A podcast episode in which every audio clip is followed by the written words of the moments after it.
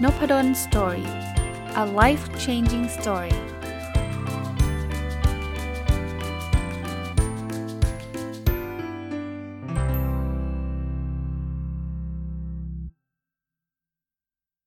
สวัสดีครับ ยินดีต้อนรับเข้าสู่นพดลสตอรี่พอดแคสต์นะครับ วันนี้มีแขกพิเศษนะครับ อย่างน้อยก็สำหรับผมนะ เพราะเป็นเจ้าของเสียง Introduction ของนพดลสตอรี่นะครับ ก็คือลูกสาวนั่นเองนะ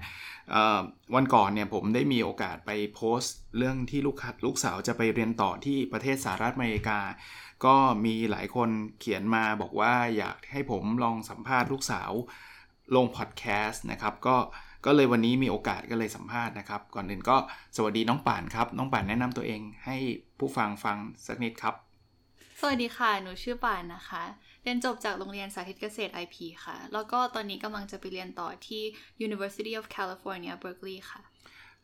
คำถามแรกคืออยากรู้ว่าทำไมน้องป่านถึงอยากไปเรียนต่อต่างประเทศครับ ก็คือเริ่มจากตอนม .4 ค่ะที่โรงเรียนเขามีกิจกรรม business case competition ให้นักเรียนสมัครค่ะ ก็คือชื่อว่า junior achievement ค่ะ ตอนนั้นเป็นโปรแกรม international trade challenge ค่ะ แล้วหนูก็ตอนนั้นกำลังหากิจกรรมทำอยู่พอดีค่ะ ก็คือเป็นกิจกรรมแรก ๆ เลยค่ะ ที่หนูลงสมัคร แล้วคอมเพติชันนี้ก็คือถ้าเกิดได้ national round แล้วเขาจะส่งไปแข่งต่อที่สิงคโปร์ค่ะ แล้วหนูก็ได้ไปแข่งต่อที่สิงคโปร์กับเพื่อนในห้องคนหนึ่งค่ะ แล้วทีนี้มันเป็นประสบการณ์ที่ทำให้หนูได้ทำงานกับเพื่อนต่างประเทศครั้งแรกค่ะ แล้วก็ได้เพื่อนมาใหม่เยอะแยะมากเลยค่ะ แล้วก็หนูก็รู้สึกว่ามันเป็นประสบการณ์ที่มีค่ามาก ๆ เพราะว่าหนูได้เจอคนที่เขามี culture ไม่เหมือนกับหนูเยอะมากค่ะ แล้วหนูก็อยาก ที่จะเปิดโลกกว้างมากกว่าเดิมค่ะ ก็เลยเริ่มสนใจในการเรียนที่ต่างประเทศค่ะครับซึ่งตอนนั้นคุณพ่อจำได้ก็มาบอกคุณพ่อว่าอยากเรียนต่างประเทศก็เซอร์ไพรส์เล็กน้อยนะครับเพราะว่าจริง ๆ ปกติก็ไม่ได้คิดว่าจะให้ลูกไปเรียนตั้งแต่เป็นยาตรีนะสมัยผมเด็กๆเนี่ยอาจจะเราคิดแค่ว่าเป็นยาโทเป็นยาเอกอะไรเงี้ยนะแต่ว่าลูกสาวก็บอกอยากเรียนก็เลยบอกอะงั้นก็ลองสมัครดู คราวนี้คำถามคือแล้วหนูทำอะไรบ้างครับ ที่ที่อยากที่จะเข้าต่างประเทศหนูมีวิธีการยังไงบ้าง พอหนูเริ่มสนใจในการเรียนที่ต่างประเทศนะคะ หนูก็สเต็ปต่อไปของหนูก็คือหนูเริ่มหากิจกรรมทำเพิ่มขึ้นค่ะ ที่เป็นกิจกรรมที่ทำให้เราได้ interact ได้ทำงานได้ compete กับเด็กต่างประเทศเพิ่มขึ้นค่ะ ก็คือกิจกรรมต่อไปที่หนูทำก็คือเป็นแคมป์สองอาทิตย์ของ Yale University ค่ะ ชื่อว่า Yale Young Global Scholars Program ค่ะ ครับ แล้วก็กิจกรรมนั้นก็คือเป็นเหมือนให้ไปพูดคุยให้ไปhang out ให้ไปเรียนไปฟังเลคเชอร์อะไรอย่างนี้กับเพื่อนทั่วโลกค่ะ ที่ปักกิ่งค่ะ แล้วหลังจากนั้นมาหนูก็เริ่มหากิจกรรมพวกนี้ไปเรื่อยๆเลยค่ะ แล้วก็หนูก็จะหาเป็น category เป็นสองสาม category อะค่ะ เพื่อให้เราไฮไลท์ได้ในใบสมัครมหาวิทยาลัยอะค่ะ ก็คือ category แรกที่หนูเลือกสำหรับกิจกรรมที่หนูจะทำนะคะ ก็คือหนูสนใจในการทำ business ค่ะ หนูก็เลยจะเลือกกิจกรรมที่ที่เกี่ยวกับการทำ business ก็คือเป็นพวก business plan เป็นพวก project business สนุกสนุกอะไรอย่างนี้ค่ะ ก็คือจะเป็น category แรก แล้ว category ที่2นะคะ หนูก็จะเลือกกิจกรรมที่เกี่ยวกับด้านการเขียนนะคะ เพราะว่าหนูก็เป็นคนที่เอ่อ enjoy ด้านการหาข้อมูลในอินเทอร์เน็ต แล้วก็เอามาเขียนเป็น article อย่างงู้นอย่างนี้ค่ะ ก็คือยกตัวอย่างเช่นก็หนูก็ไปทำเป็นอาสาทำเขียน article ของ Red Cross ค่ะ แล้วก็ทำพวกแมกกาซีนให้โรงเรียนอะไรอย่างนี้ค่ะ แล้วก็ category ที่ 3 นะคะ จะเป็นกิจกรรมที่หนูอยาก emphasize ในใบสมัครว่าหนูก็ทำอย่างอื่นด้วยเหมือนกัน นอกจากที่จะเรียนแล้วก็ทำกิจกรรมที่มันดูแบบเด็กเรียนมากๆอะไรอย่างนี้หนูก็ไม่ใช่เด็กเรียนขนาดนั้นค่ะ หนูก็เลยไปทำกิจกรรมพวกในด้านการเต้นนะคะเพราะว่ามันก็เป็นกิจกรรมยามว่างอันนึงของหนูที่หนูรู้สึก enjoy มากๆค่ะ ก็คือทำพวก dance club พวก dance competition อะไรอย่างนี้ค่ะ โอ้น่าสนใจมากนะครับ คือเล่าแบ็กกราวด์ให้ฟังนิดนึงว่าในมหาวิทยาลัยในต่างประเทศ โดยเฉพาะที่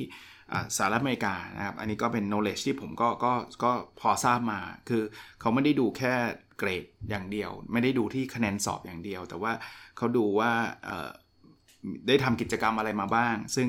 น้องป่านก็สรุปให้ฟังว่า 3 3 หมวดนะสามกลุ่มก็คือกิจกรรมเกี่ยวข้องกับ สิ่งที่น้องป่านเขาอยากจะไปเรียนคือ business นะครับกิจกรรมที่ 2 ก็คือเรื่องเกี่ยวกับการเขียน แล้วก็กิจกรรมอันที่ 3 ก็เป็นเรื่องของการเต้นเนาะเป็นเป็น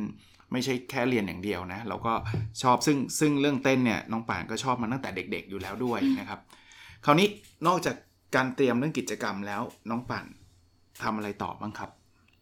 ก็คือต้องเตรียมสอบด้วยค่ะ เพราะว่ามหาวิทยาลัยเขาก็จะดูคะแนนสอบอาของอย่างของทางอเมริกาเขาก็จะดู ไม่คะแนน SAT ก็คะแนน ACT ค่ะ เป็นคะแนนสอบหลักๆค่ะ แล้วที่สอบวัดระดับภาษาอังกฤษเขาก็จะมีสำหรับเด็กที่อยู่นอกอเมริกาค่ะ ก็คือจะมีอสอบ TOEFL แล้วก็ IELTS ค่ะ ส่วนหนูก็สอบทั้ง SAT กับ ACT ไปค่ะ แต่ตอนสุดท้ายก็ไม่ได้ใช้ ACT เพราะว่าได้คะแนนน้อยค่ะ แล้วก็สอบ TOEFL ไปค่ะ ครับ แล้วก็พอสอบเสร็จ แล้วแล้วทำอะไรต่อครับ เรามีคะแนนพร้อมแล้วเราดูดูอะไรต่อครับ หลังจากนั้นก็คือต้องเตรียมเลือกมหาวิทยาลัยค่ะ ว่าเราสนใจที่ไหนบ้างอะไรอย่างนี้ แล้วยกตัวอย่างเช่นสำหรับหนูนะคะ หนูจะเลือกตามมหาวิทยาลัยที่มี business school ที่หนูสนใจค่ะ หนูก็จะไป search ก่อนว่า business school ของมหาลัยนี้เขามีแบบเปริญญาตรีหรือเปล่า แล้วเขามีคลาสไหนที่อยากเรียนบ้าง เขามี โปรแกรมอะไรหรือเปล่าที่หนูรู้สึกสนใจ แล้วก็ก็จะทำเป็น list มาค่ะ แล้วก็ดูพวก ranking ด้วยเหมือนกันค่ะ สมัครนานไหมครับ เขามีรอบสมัครประมาณช่วงไหน แล้วก็น้องป่านลองอธิบายวิธีการสมัครหน่อยได้ไหมครับ ว่ามันมันมีรับกี่รอบอะไรเงี้ยฮะมันจะมีอยู่ 2 รอบค่ะ ก็คือรอบ early แล้วก็รอบ regular ค่ะ แต่ว่ารอบ early เขาก็จะแบ่งออกมาเป็น 3 แบบค่ะ ก็คืออืม early action early decision แล้วก็ restrictive early action ค่ะ ก็คือ early action ก็แปลว่าเราสมัครเร็วได้ผลเร็วค่ะ แล้วก็ยื่นได้หลายมหาลัยที่เป็น early action ได้ค่ะ ส่วน early decision ก็คือเรายื่นได้ที่เดียวค่ะ แล้วก็ถ้าติดก็ต้องไปที่นั้นค่ะ ส่วนอืม restrictive early action ก็คือ ยื่น early action ได้แค่ที่เดียวค่ะ แล้วก็เป็นหลังจากนั้นก็เป็น regular แล้วเนาะหลังเป็นจากรอบนั้นปก็กคืติอ regular ค่ะบอก ลองบอกทำไทม์ไลน์คร่าวๆได้ไหมครับ เพราะว่าคนฟังเนี่ย ตอนนี้เราเดืออยู่ในเดือนสิงหาคมยังสมัครทันไหมครับ ตอนนี้คือช่วงของการเริ่มสมัครเลยค่ะ เพราะว่าอย่างปีของหนูก็คือเริ่มสมัครเดือนสิงหาคมเหมือนกันค่ะ แล้วก็จะส่งประมาณปลายปลายปีไม่ก็เดือนมกราค่ะ แต่ก็ยังมีบางมหาวิทยาลัยถ้าคุณพ่อจำไม่ผิดที่ UC Berkeley น่าจะเดือนตุลาเลยไหมจะเร็วเร็วกว่าที่อื่นไหมที่ UC Berkeley จะมี regular ส่งเร็วกว่าที่อื่นค่ะ ก็คือจะส่งปลายเดือนพฤศจิกาอ๋อค่ะปลายเดือนพฤศจิกาเนาะก็อันนี้อันนี้แนะนำนะครับว่าใครอยากที่จะสมัครเนี่ยต้องรีบเข้าไปดูหน่อยนะครับ เพราะว่าตอนนี้น่าจะเริ่มเริ่มเริ่มสตาร์ทกระบวนการกันแล้วเขาเขาสตาร์ทค่อนข้างเร็วเนาะรู้ผลประมาณเมื่อไหร่ครับ ถ้าสมัครรอบ early ก็จะรู้ผลประมาณปลายปลายมกราค่ะอืมแต่ถ้าสอบเอ่อถ้าสมัคร regular ก็คือจะรู้ประมาณต้นต้นเมษาไม่ก็ปลายมีนาค่ะ ครับ น้องป่านเล่าให้ฟังได้ไหมครับว่าได้รับตอบรับมาที่ไหนบ้างเอ่อในรอบ early นะคะหนูได้รับจาก Indiana University Bloomington ค่ะ แล้วก็ที่ University of Wisconsin Madison ค่ะ แล้วก็มี University of North Carolina at Chapel Hill ค่ะ ส่วน um, University of Virginia ก็คือโดน defer แล้วก็ได้อีกทีก็คือ regular ค่ะ แล้วก็มี University of California at Berkeley แล้วส่วน University of Michigan ก็คือ waitlist ค่ะ ครับ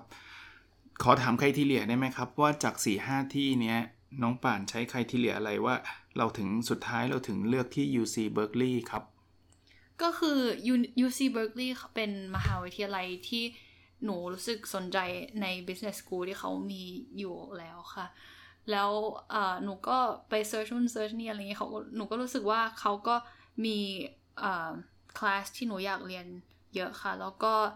เป็น location ที่หนูว่าก็อากาศดีมากๆก็คืออยู่ตรง Bay Area ค่ะ ครับอยู่ในใกล้ ๆ เมืองซานฟรานเนาะใช่ค่ะนะครับ ก็หลังจากได้รับการตอบรับแล้ว ซึ่งถ้าจำไม่ผิดนะ คุณพ่อจำไม่ผิดน่าจะเดือนเมษามั้งที่ UC Berkeley เราได้ได้ได้ได้ได้ทราบผลเนาะเราก็มีช่วงเวลานานพอสมควรนะ กว่าที่จะเปิดเทอม จะเปิดเทอมประมาณช่วงไหนนะครับ เปิดเทอมช่วงปลายปลายสิงหาค่ะ เล่าช่วงนี้ให้ฟังหน่อยได้ไหมครับ ว่าพอได้รับตอบรับแล้ว แล้วเราอยากจะไปที่นี่ละสี่สามสี่เดือนเลยเนาะที่เรา ว่างอยู่ตอนเนี้ย มันก็ไม่ได้ว่างหรอกน้องป่านทำอะไรบ้างครับ ก็คือเขาก็จะมีให้เตรียมตัวค่ะ เหมือนสร้าง Account สร้างอีเมลของมหาวิทยาลัยแล้ว แล้วในเว็บไซต์ใน Account เนี่ยเขาจะมีส่งมาให้ว่าเราต้องเตรียมเอกสารอะไรบ้าง เราต้องฉีดวัคซีนอะไรบ้างอะไรอย่างนี้ค่ะหนูก็ต้องไปหาให้ครบค่ะ ต้องเล่าให้ฟังเพิ่มเติมนะคุณพ่อเล่าให้ฟังเพิ่มเติมคือ ช่วงนี้มันอาจจะ พิเศษหน่อยคือเราเป็นช่วงที่มันเกิดโควิดนะครับพอมันเกิดโควิดเนี่ยมันก็มีกระบวนการอะไรเยอะแยะมากมายที่ปกติเนี่ยการเดินทางมันคงไม่ได้ซับซ้อนแบบนี้นะครับตอนนี้ต้องมีตรวจโควิดก่อนเดินทางอะไรอย่างเงี้ยนะครับแล้วก็ต้องมีการเตรียมเอกสารเตรียมอะไรติดตามข่าวตลอดเวลากับเรื่องของการเข้าประเทศขอวีซ่งวีซ่านะครับก็จริงๆ ดูเหมือนจะว่างแต่ก็ไม่ได้ว่างนะครับ ตอนนี้ก็น่าจะใกล้เดินทางแล้วนะเออตื่นเต้นไหมครับ ตื่นเต้นมากค่ะ แต่แต่น่าจะคิดว่าน่าจะสนุก คุณพ่อคิดว่าถ้าไปถึงที่นั่นแล้ว น่าจะมีโอกาสได้สัมภาษณ์อีกแหละ เพราะว่าเดี๋ยวนี้ก็การสัมภาษณ์ข้ามทวีปเนาะข้ามประเทศคงไม่ยากแล้วละ่ะ เพราะว่าที่ผ่านมาใครฟังนบรนสตอรี่เนี่ยก็มีหลายคนที่ผมสัมภาษณ์ก็อยู่ที่อังกฤษอยู่ที่อะไรเงี้ยอยู่ที่สิงคโปร์เนี่ยก็เราเจอซูมเจออะไรสัมภาษณ์ก็น่าจะได้มีโอกาสสัมภาษณ์น้องป่านนะพูดถึงในเรื่องของชีวิตที่นู่น ซึ่งคุณพ่อก็ไม่เคยไปเรียนปริญญาตรีที่นู่นหรอก แต่ว่าอยากรู้ว่าไปอยู่ดอมเป็นยังไงนะครับ หรือว่าชีวิตเด็กปีหนึ่งที่นู่นเจอใครบ้างรูมเมทอะไรเงี้ย ก็น่าจะมีอะไรที่สนุกสนานนะครับอ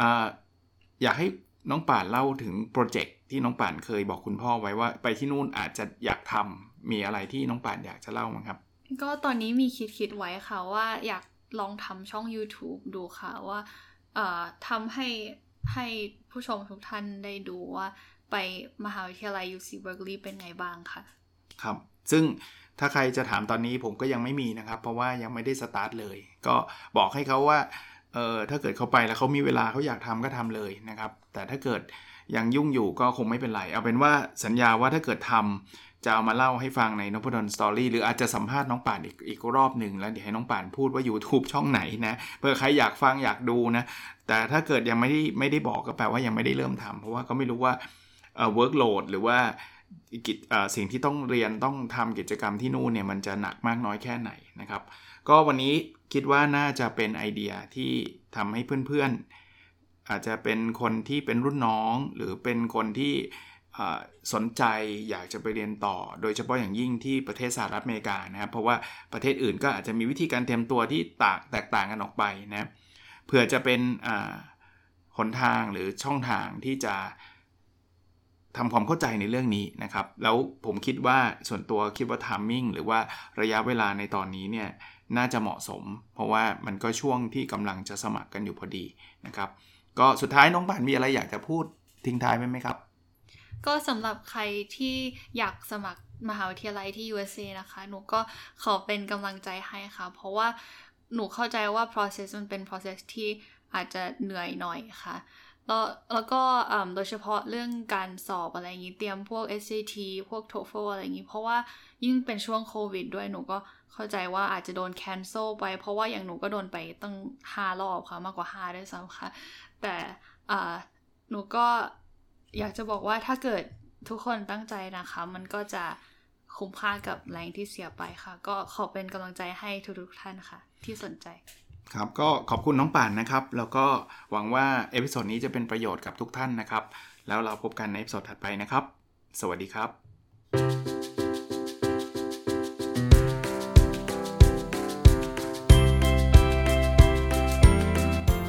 n o p a d o n Story a life changing story